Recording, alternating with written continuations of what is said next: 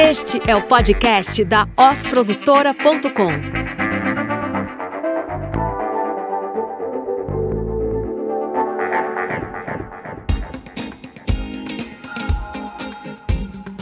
Salve, salve! Aqui é Temo Mori dando início ao Oscast. Eu sou Igor Amorim e esse é o episódio número 22 do Oscast. E hoje nós vamos falar sobre futurologia. O futurismo foi um movimento artístico que surgiu no começo do século XX, onde o conceito principal, seja nas artes ou na escrita, era a velocidade. Em um período de glorificação à tecnologia, o mundo pós-revolução industrial garantia que as invenções eram fantásticas, criadas em grande velocidade e sem limites, gerando a adoração pela população. Como disse Giacomo Balla, um dos fundadores deste movimento, é mais belo um ferro elétrico do que uma escultura. Corta para 2022, onde a escultura é digital e vendida por NFT e o ferro e passa-roupas no metaverso. O futurismo dá lugar à futurologia, que é uma tentativa de prever o futuro, mas com uma abordagem mais científica. O foco é abordar os mais diversos cenários possíveis não querendo prever o futuro ou tentar adivinhar o que vai acontecer, mas sim se preparar para o que provavelmente vai acontecer. Com a coleta de dados desenfreada, a inteligência artificial sendo aprimorada de forma cada vez mais rápida e o conceito de humano cada vez mais confundido com máquinas, o que esperar do futuro para o meu negócio? Como as novas tecnologias influenciarão a nossa maneira de se relacionar com o mundo e como devo me preparar para esse novo cenário econômico. Calma, prepara sua bola de cristal e vem com a gente nessa conversa.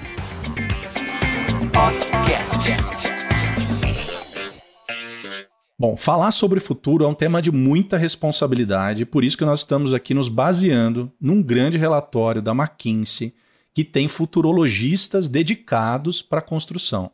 Então, os futurologistas, eles são profissionais que se dedicam exclusivamente a desenhar e descobrir possíveis futuros, né? E com base em possíveis cenários de futuros, as empresas, as pessoas e os negócios podem se decidir por preparar para aquele cenário que pode acontecer, né?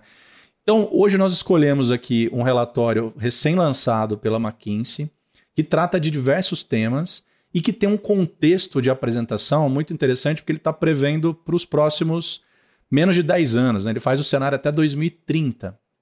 Então, ele vai considerar toda a aceleração que a gente teve agora nos anos né, de 2020, 2021, né? E eles perceberam já que nós estamos nos movendo mais rápido do que eles imaginavam ser possível. As transformações que antes aconteciam em anos agora acontecem em dias e estão cada vez mais digitais. Essas tendências, elas nos oferecem possibilidades de tomada de decisão para que as empresas possam se manter ágeis e dedicadas a fazer decisões para ter sucesso no futuro, que é tudo o que as empresas precisam hoje. Para que as inovações aconteçam dentro das empresas, também é preciso ter uma decisão prévia.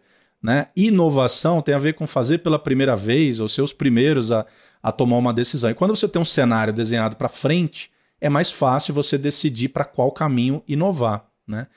Então é isso. É, a, a vida né, nessa década de 2030 vai se transformar muito ainda em relação ao que nós temos hoje, e é sobre isso que a gente vai aprofundar aqui. Eu acho legal, Igor, eu queria só fazer um, um adendo, que uh, nós, né, o ser humano sempre tem essa questão de prever o futuro, né, tem um fascínio né, pelo futuro, tanto é que existiu o futurismo que foi um movimento artístico. E eu acho legal a frase que a gente colocou aqui na abertura, que é o ferro a passar é mais bonito que a escultura, né?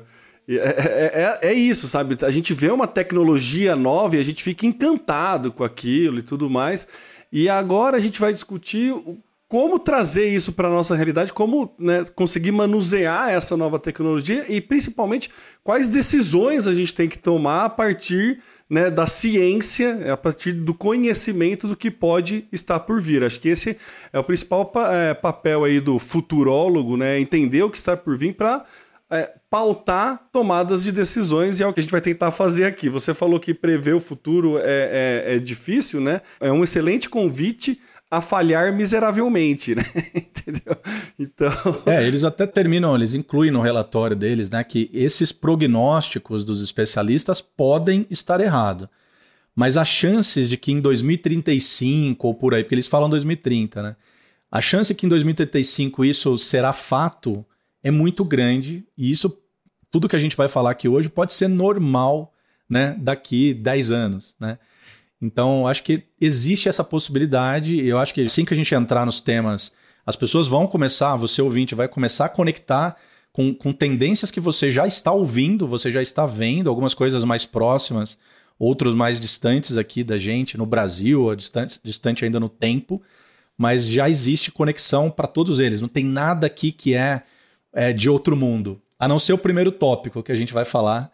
Cara, você acha, Temo, que vai ser possível passar férias fora do planeta daqui a pouco? Cara, eu acho que assim, viagens, né, é, para fora, né, de órbita, assim, já acontecem, né, já tem aí o Richard Branson, é um, um cara que está investindo muito nesse, nesse tipo de turismo, então acho que isso já acontece, ainda acessível a, a, a poucos, né, por uma questão é, financeira, não é tão fácil assim. Acessível para uma meia dúzia no planeta, né? Diz, né? é, no caso, é, acessível para o Richard Branson e, e, três amigos dele, né? Mas é, tudo começa assim, né? Toda, toda inovação, toda, toda invenção, ela começa num âmbito muito caro e depois vai né, amenizando os custos aí e tornando, ficando cada vez mais acessível. Então eu acho que é totalmente possível, né? Fazer uma viagem, é, você planejar ficar alguns dias fora. Eu não consigo ainda imaginar, eu acho que para 2030 não vai rolar a gente ir lá, pegar um final de semana e ficar na Lua, né? Não sei como é que funcionaria essa parte assim, mas acho que é totalmente plausível aí, pelo menos alguns privilegiados é, humanos conseguem sim dar, dar um passeio. Você acha que tá, tá longe da nossa realidade ou não? Cara, eu acho que tá longe, mas eu eu acredito nessa teoria da aceleração das transformações. Então, não me assusta é, pensar que em 2035 é, possa ser viável, sabe, ter milhões de pessoas fazendo viagens espaciais. O custo vai ter que ser muito acessível, diluído, outras tecnologias, enfim, tudo que a velocidade está tá, tá ajudando na, nas inovações acontecerem em 15 anos eu acredito que vai impactar nessa, nesse acesso. Não só acredito, como gostaria muito, né? Então acho que eu tenho, tenho essa tendência também para querer. E ao mesmo tempo que, que a viagem espacial fica mais fácil, o outro ponto previsto também é a quantidade de satélites né, que a gente vai ter, permitindo que a gente tenha uma cobertura de internet, né, não só no planeta inteiro, mas também ao redor dele. Né? Então, essas viagens espaciais ainda vai poder fazer uma videoconferência a partir de lá. Vai né? poder postar a selfie da lua, né? A selfie com a lua melhor, né? Pra, pra galera curtir no Instagram. Então, é. Faz sentido, né? Essa tecnologia ir para esse lado, porque não teria graça nenhuma você ir lá e não poder tirar uma selfie né, na lua, né? Então, acho que pouquíssima gente ia querer ir, ir viajar sem essa condição. Mas brincadeira à parte, é isso, né? O que, que essa informação traz pra gente? A facilidade de colocar algo ou um satélite em órbita, né? Você tá chegando é, no nível do entretenimento, é que, assim, para a parte de comunicação, tá muito tranquilo, né? A gente tá muito à frente nesse tipo de, de tecnologia. Então, é, pegando o gancho aí da questão de, da aceleração, né? A gente sabe assim, o quanto mudou do, do 3G para o 4G e do 4G para o 5G. Né? Não é uma questão de dobrar, é, é, coisa exponencial, a velocidade vai aumentar muito mais.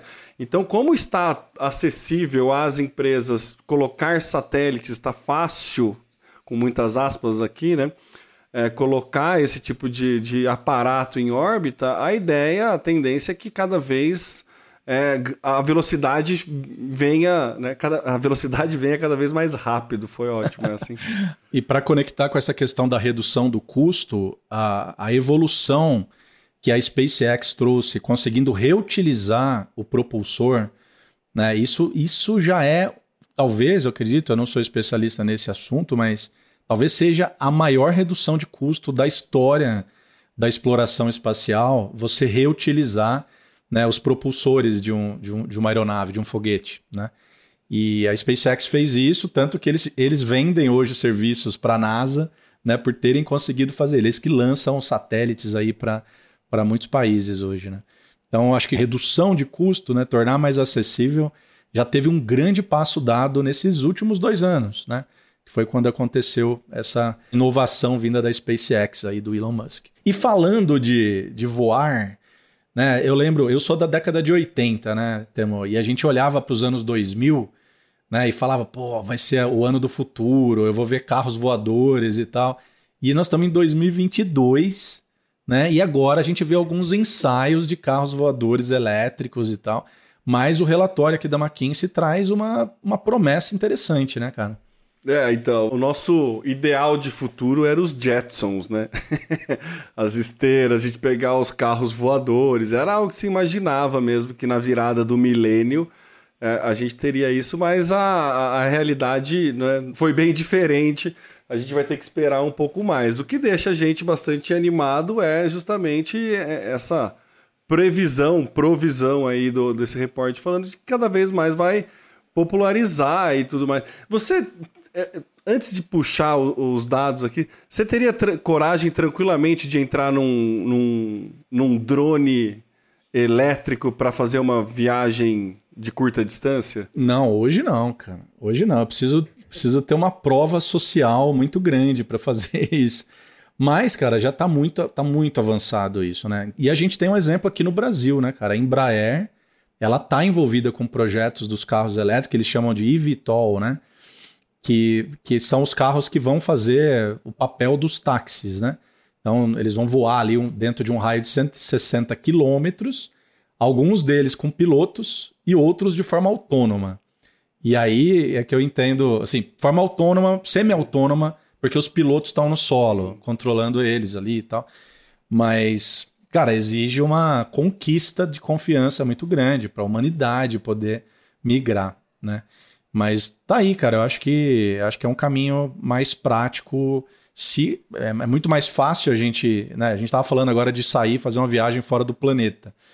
Mas eu acho muito mais próximo os carros voadores estarem acontecendo, né, daqui 10 anos, porque a gente já vê os movimentos, inclusive aqui vizinhos nossos aqui, né? Gavião Peixoto aqui, que tem uma base interessante da Embraer, trabalha com projetos relacionados aos, entre aspas, aí, os táxis aéreos elétricos. Então, esse é um ponto que eu acredito ma bem mais do que as viagens espaciais até. É, e isso traz uma mudança interessante no, no, no mercado é, imobiliário, né? talvez. É, o, o, home office já traz essa mudança, essa falta de necessidade de você estar próximo a grandes centros, então a gente consegue descentralizar cada vez mais meu, 160 quilômetros com uma autonomia aí é um raio bem interessante para ser o start, né, para ser de início, uma autonomia bem interessante. 160 quilômetros já muda muita coisa na nossa forma de, de, de pensar distâncias. É, então, acho que tem muito mercado que ganha com isso. É, de cara que a gente pensa é turismo, né? Fica mais fácil chegar na praia, alguma coisa assim, mas também fica mais fácil você fazer uma reunião, fazer algum participar de eventos e algumas coisas assim, o teu teu raio de locomoção é, em poucos instantes. Precisa saber a questão de, de, tempo, mas é aquilo, né? Você não fica é, mais aquele tempo ocioso, não tem toda a canseira do você viajar e você se deslocar, trânsito. Então tem aí um, um encurtamento de distâncias, que é outra coisa que o ser humano faz desde que, que, que se conhece, né? Tentar encurtar distâncias, então esse é um caminho meio natural. É, se no, no tópico anterior a gente imagina que esteja meio longe e, e inacessível, esse eu também já acho que é, é meio não é se vai acontecer, é meio quando vai chegar até nós, assim. Entendo que é algo bem, bem palatável, né? Esse, essa possibilidade de, cara, entrar numa cápsulinha aí, tirar uma soneca e acordar em outra cidade dali um tempinho, sem trânsito nenhum, bem tranquilo e, e sem, sem, sem muitas dificuldades. De novo, toda a questão econômica, né? Tem, é, é preciso levar em conta mas a gente começa a pensar em movimentos de, de, diferentes de forma de pensar trabalho, forma de morar perto ou longe, o que, que é perto, o que, que é longe, né? O que, que você vai entregar mais valor para você, vou ter mais qualidade de vida morando longe de um grande centro, mas conseguindo trabalhar. Então, também parte muito dessa necessidade de uma boa qualidade de vida, esse anseio por estar próximo mas também mostra a necessidade de estar fisicamente próximo. Né? É, vai um pouquinho na contra do, do, do home office e, de tudo que a gente está fazendo pelo Zoom. Então, pensando no comportamento, eu acho legal a gente analisar isso. Por mais digital que a gente esteja, né, o presencial é tão importante que os futurólogos né, imaginam que essa tecnologia vai chegar logo para a gente, porque tem essa necessidade de estar presencialmente rápido em, em mais lugares, né? É, cara, eu fico pensando justamente reuniões, assim, né? Então, a gente que viu quanto, quantas pessoas saíram da cidade de São Paulo, por exemplo, para morar, para ter mais qualidade de vida e tal. 160 quilômetros em linha reta, né? O cara consegue chegar, acredito que consiga chegar em Campinas ali, né? É... E aí, nesse, nesse raio, existem, nossa, diversas possibilidades de, de, de, cidades de interior, né, com aquela qualidade de vida de interior, e o cara vai estar alguns minutos né, com esse carro elétrico voador é, de São Paulo, por exemplo, para fazer uma, uma, uma, reunião e voltar. Né? E, eu me lembro que quando as notícias sobre essa, esse, esse táxi voador chegou, né, havia uma comparação de preço de, de um. Era um, voo entre Guarulhos, né, o aeroporto de Guarulhos para Congonhas. Né? O quanto custa hoje uma viagem dessa de táxi? Né? Eu lembro que a estimativa dava em torno ali de 150 reais. Né? E aí fizeram a proporção de que, se fosse nos, nos primeiros anos do veículo aéreo, essa viagem custaria 600 reais. Era quatro vezes o valor do, da viagem de táxi. Só que o tempo né? A viagem de carro poderia levar de uma hora e meia, quatro horas, depende do trânsito de São Paulo, enquanto que a viagem é, pelo carro voador levaria 15 minutos. Né? Então, isso nos primeiros anos, depois a tendência é esse valor ainda reduzir e os carros conseguirem é, levar mais pessoas, você ter né, uma, uma divisão ali do, do custo de manter esse veículo no ar e tal. Então é interessante, cara. Não é um, assim, um valor proibitivo, né? quanto é hoje, por exemplo, fazer uma viagem fora da estratosfera. Né? É, a conta que se faz para ver o quão viável é, é você pode fazer uma, um, uma para ter uma ideia aí, é, é a tua hora, hora trabalho.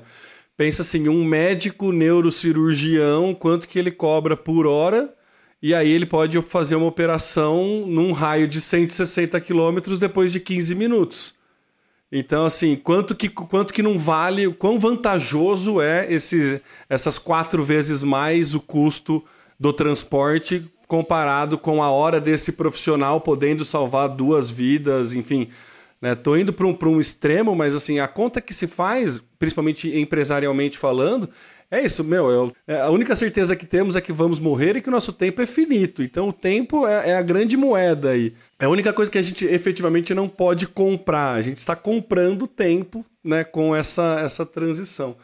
Eu queria mudar e pular a ordem aqui do, do relatório, só para manter ainda na, na, questão aérea, que fala sobre a entrega, é, entrega de produtos por drone. Se a gente vai conseguir fazer a entrega de seres humanos, não é nada mais é, palpável do que imaginar que num futuro não muito distante a gente tenha é, entregas de produtos por drones. Não é novidade, a gente já viu algumas ações aí, acho que até a Heineken em algum festival de música em, em é, entregava cerveja por drone. Já tivemos algumas ações é, de entregas por drone, a própria Amazon teve alguns vídeos fakes, né, de um dirigível que vai saindo vários drones fazendo entrega. Teve algum, algumas brincadeiras com isso, mas esse, né, essa parte de entrega por drone é uma que também eu acho que assim chega bem antes de 2030. O que, que você acha? Eu acho que o fato de, de da gente pensar nas entregas serem mais ágeis, dá para pensar num modal é mais é, diverso também, não precisa ser só pelo ar, né? Até o relatório traz isso, que essas entregas vão acontecer via drone, robô ou veículo autônomo. Né? Alguns pacotes serão transportados no subsolo, né? como em cidades mais densas. Túneis vão transportar pacotes diretamente dos centros de distribuição para o porão de um prédio de apartamentos, por exemplo. Então, você vai ter ali embaixo um lugar né, no seu prédio que os, as entregas são feitas lá diretamente ligadas por um túnel de um centro de distribuição. Talvez seja muito mais seguro e econômico do que ter drones no ar. Afinal, nós vamos ter foguetes decolando e carros elétricos ali no mesmo espaço.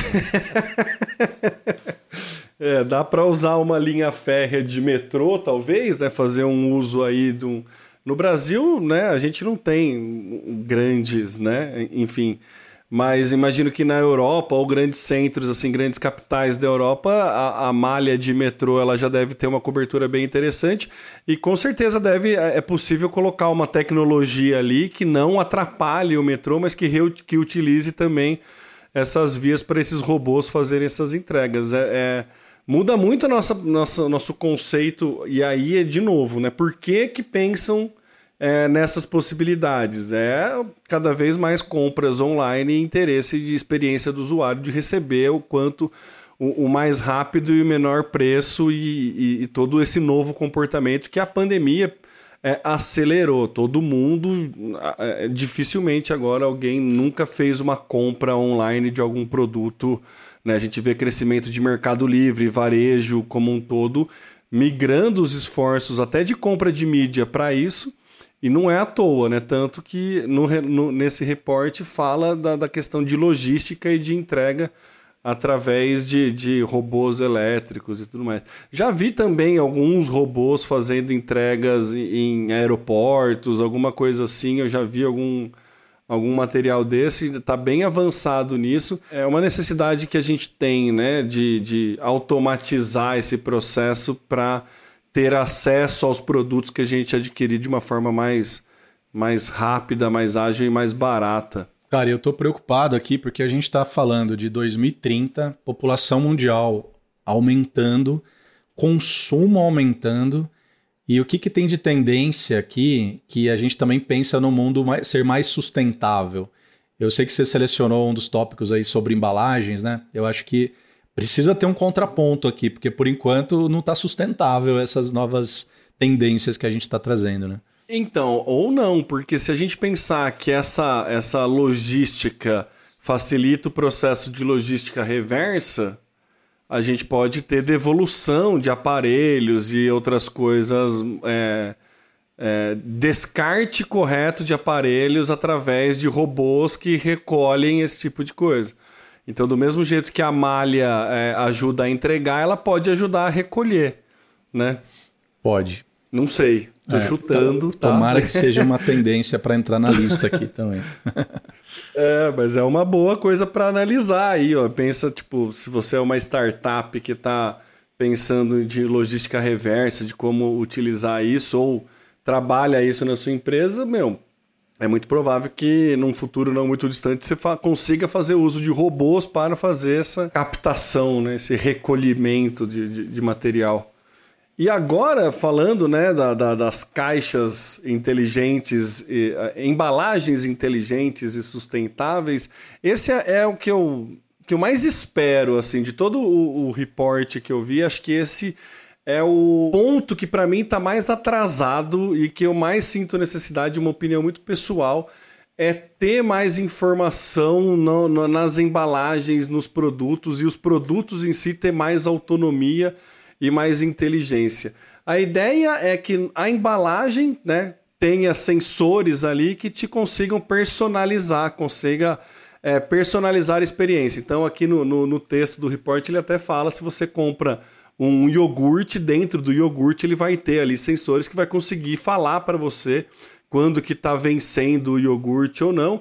Ou então uma garrafa de bebida, ele conhece pelos seus gostos de pesquisa no Google a respeito de, sei lá, que tipo de drink que você gosta, ela pode, você escaneia ela ali, ela oferece, fala para você como faz um drink é, especial, enfim, consegue personalizar. Essa parte é que eu fico mais entusiasmado, assim, porque acho que essa sim pode ter uma mudança é, significativa de comportamento é, principalmente de comportamento de compra e de é, noção de validade e, e diminuição de desperdício e melhoria de logística do que você tem na geladeira para consumo.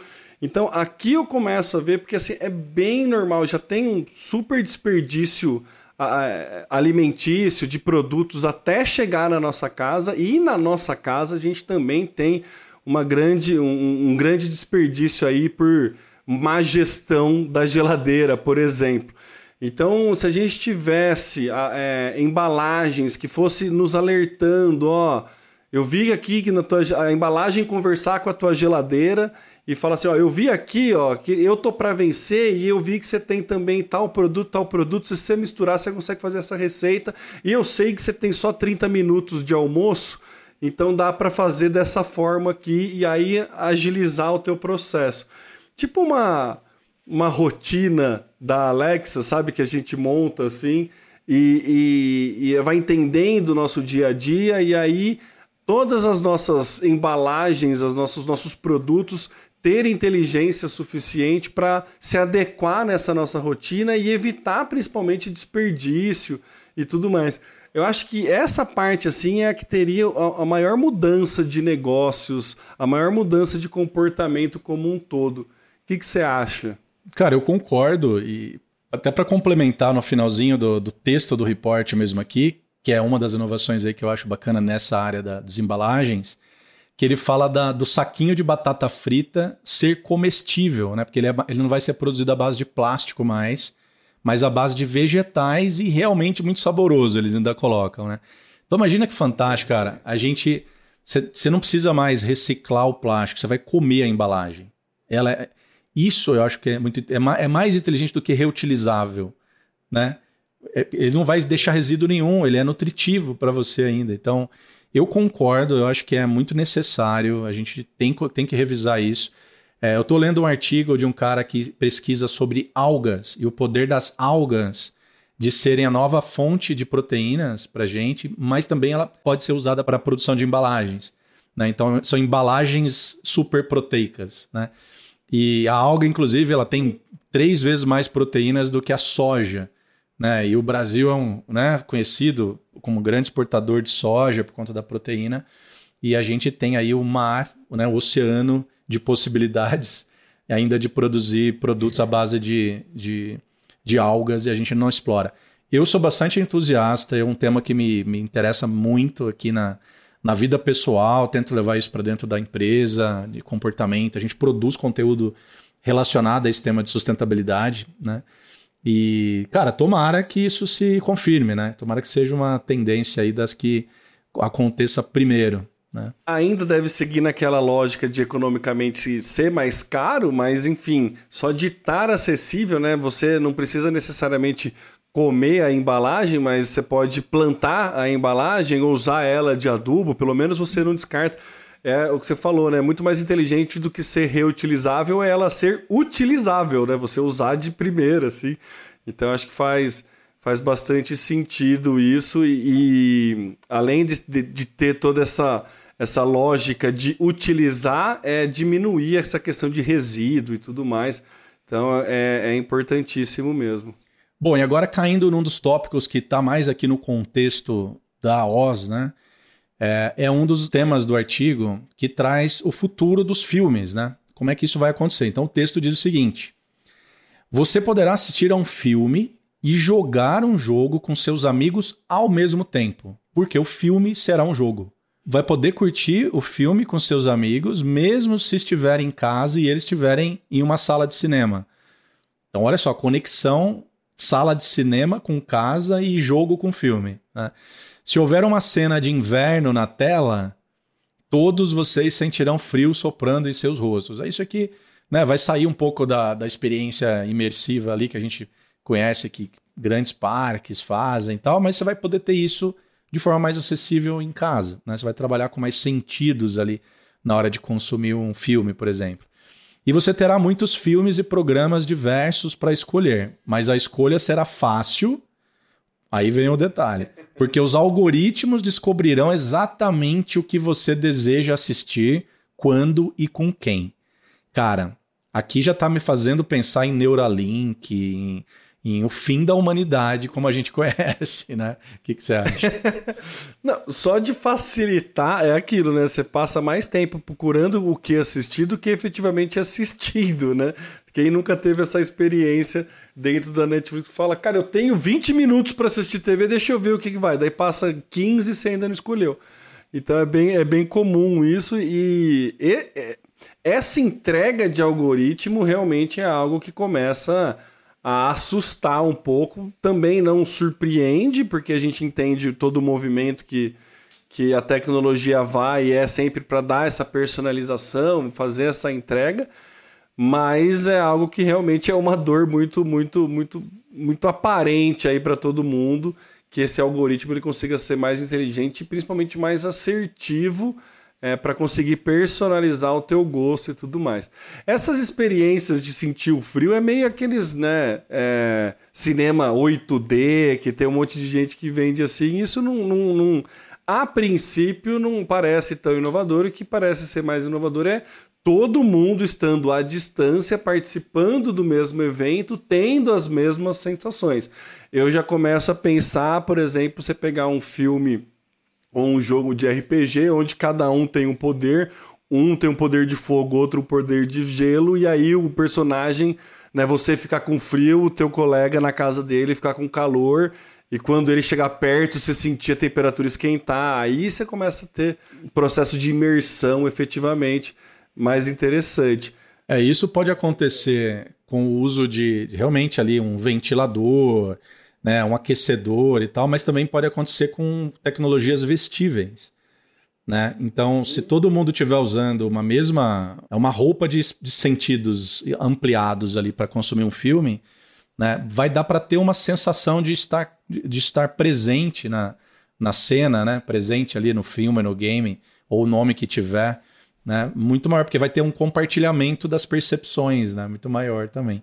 Então, interessante, cara. Vamos ver por onde que vem isso, que tipo de tecnologia que está por trás, né?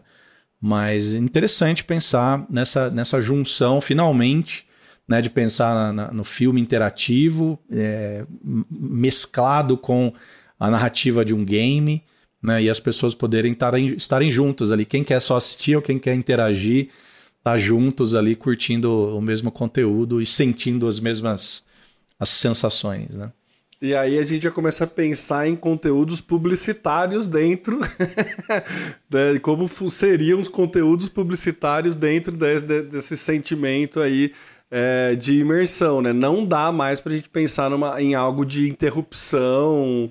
Imagina você tá lá na Terra Média fazendo alguma coisa e vem um cara falando para você é, comprar a Top Term, sabe? Não que a Top Term esteja patrocinando o Oscast, mas enfim, vocês entenderam a piada.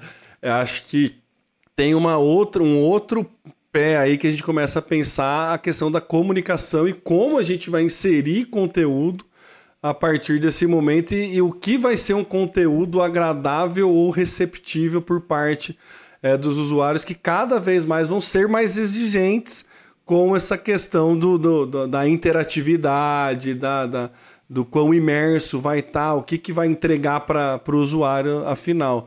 Então toda a comunicação empresarial aí vai, vai, vai ter um, um belo de um remeleixo para poder se encaixar nesse cenário. Né?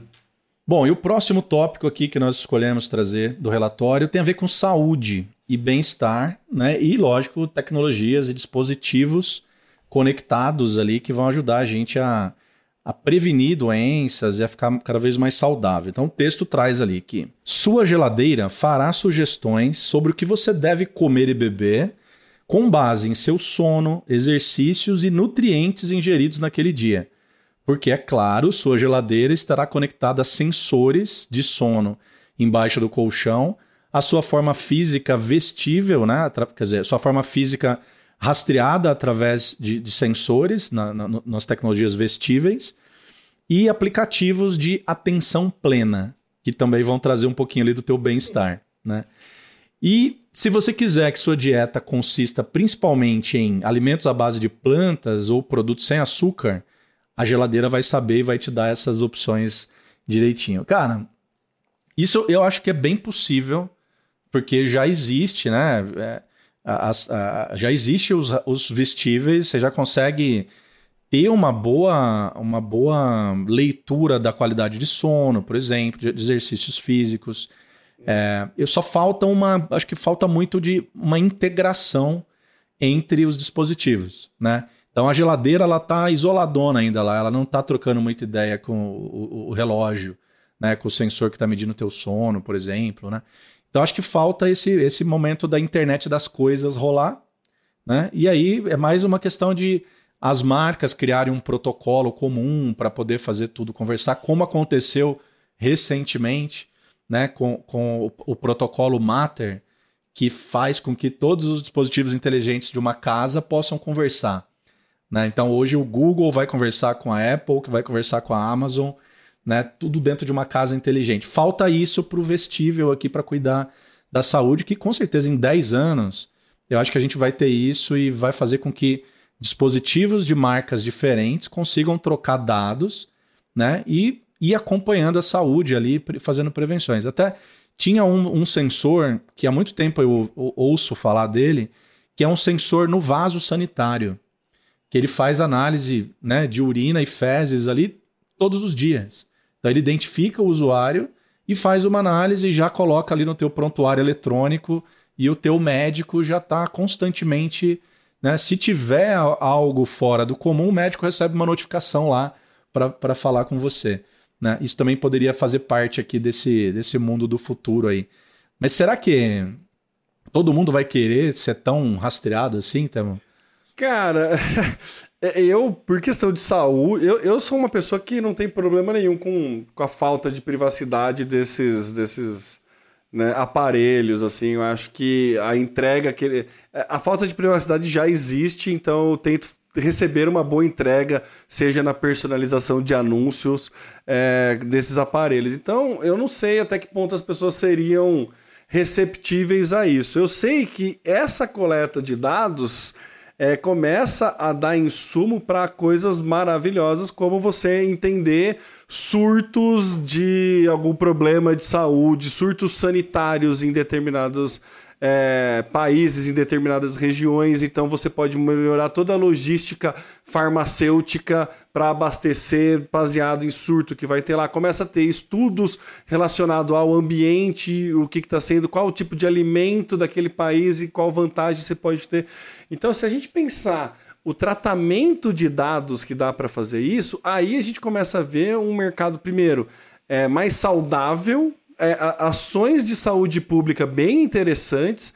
E aí um mercado assim que visa buscar cada vez mais saúde, visa entender, entende que o, a gente precisa cuidar do nosso corpo e que é o nosso corpo que vai nos dar a possibilidade de fazer as coisas que a gente quer. Então eu também acho que o que falta realmente é essa comunicação entre as coisas. A geladeira podia te avisar, por exemplo, o nível de açúcar das coisas que você está comprando. Isso também daria uma outra é, uma boa mudança aí no mercado, né? Saber é, essa transparência da qualidade daquilo que você está comendo não é muito é, querida por alguns fabricantes, né? Mas enfim, tá, tem se buscado cada vez mais isso, então acho que é algo importante e de novo, né? Entender e personalizar é, soluções para mim. Então você perde os seus dados, você vende, doa os seus dados mas em troca você ganha essa personalização de cara. É, pensa num plano de saúde. Ó, você como é uma pessoa que eu vejo aqui pelo seu relógio, que você se exercita, você ingere alimento bom, o teu plano de saúde pode ser mais barato. Você não vai me custar, você tem desconto no plano de saúde por conta disso. Então, ou o contrário, ó, seu alimento você come torresmo demais, então você vai ter que ter um, um, um, custo, uma taxa torresmo aqui do plano de saúde, sabe? Então a gente começa a ter personalização de planos e negócios baseado na preocupação ou não com a saúde. É uma virada de chave assim em relação à saúde, porque hoje, ainda para a maior parte da população mundial, a gente trata doenças, né? Com sensores e com, com um trabalho mais preventivo, a gente vai pa passar a olhar para a saúde com muito mais valor e atenção do que a gente vê hoje, né? Eu acho que isso aqui é, uma, é um momento, uma, uma nova era em relação ao bem-estar e saúde da população, assim, possível, né? Aí tem, tem que ver até quando isso vai levar para se tornar acessível e tudo mais. Mas o cuidado com a saúde, com prevenção de doenças, passa a ter mais ferramentas, né? Passa a ter mais, mais insumos ali para ações, seja, seja individual, seja de um Estado, né? Para prever uma, um, uma doença, uma epidemia, uma pandemia, por exemplo. Né? É, a política de saúde pública ganha muito tendo acesso a esse tipo de dado e, e é, acho que é fundamental aí para os próximos anos, visto é, o, o, perigo da falta de informação a respeito de algo novo para a gente. Então, acho que isso é importantíssimo. Bom, e para quem quiser conhecer o relatório inteiro, né, existem outros tópicos que nós não vamos abordar aqui para não deixar o programa tão longo mas nós estamos colocando o link para o relatório aqui na descrição do episódio. Então é só clicar e boa leitura. E esse foi o episódio número 22 do Oscast sobre futurologia. Tem episódio novo a cada 15 dias, então siga e compartilhe, assim o conteúdo chega em ainda mais pessoas. A sua empresa também pode ter um podcast. O que acha da ideia? Fale com o nosso time e saiba como. Você acabou de ouvir o Oscast, o podcast da osprodutora.com. Visite o nosso site, conheça mais sobre a Os e deixe seus comentários e sugestões.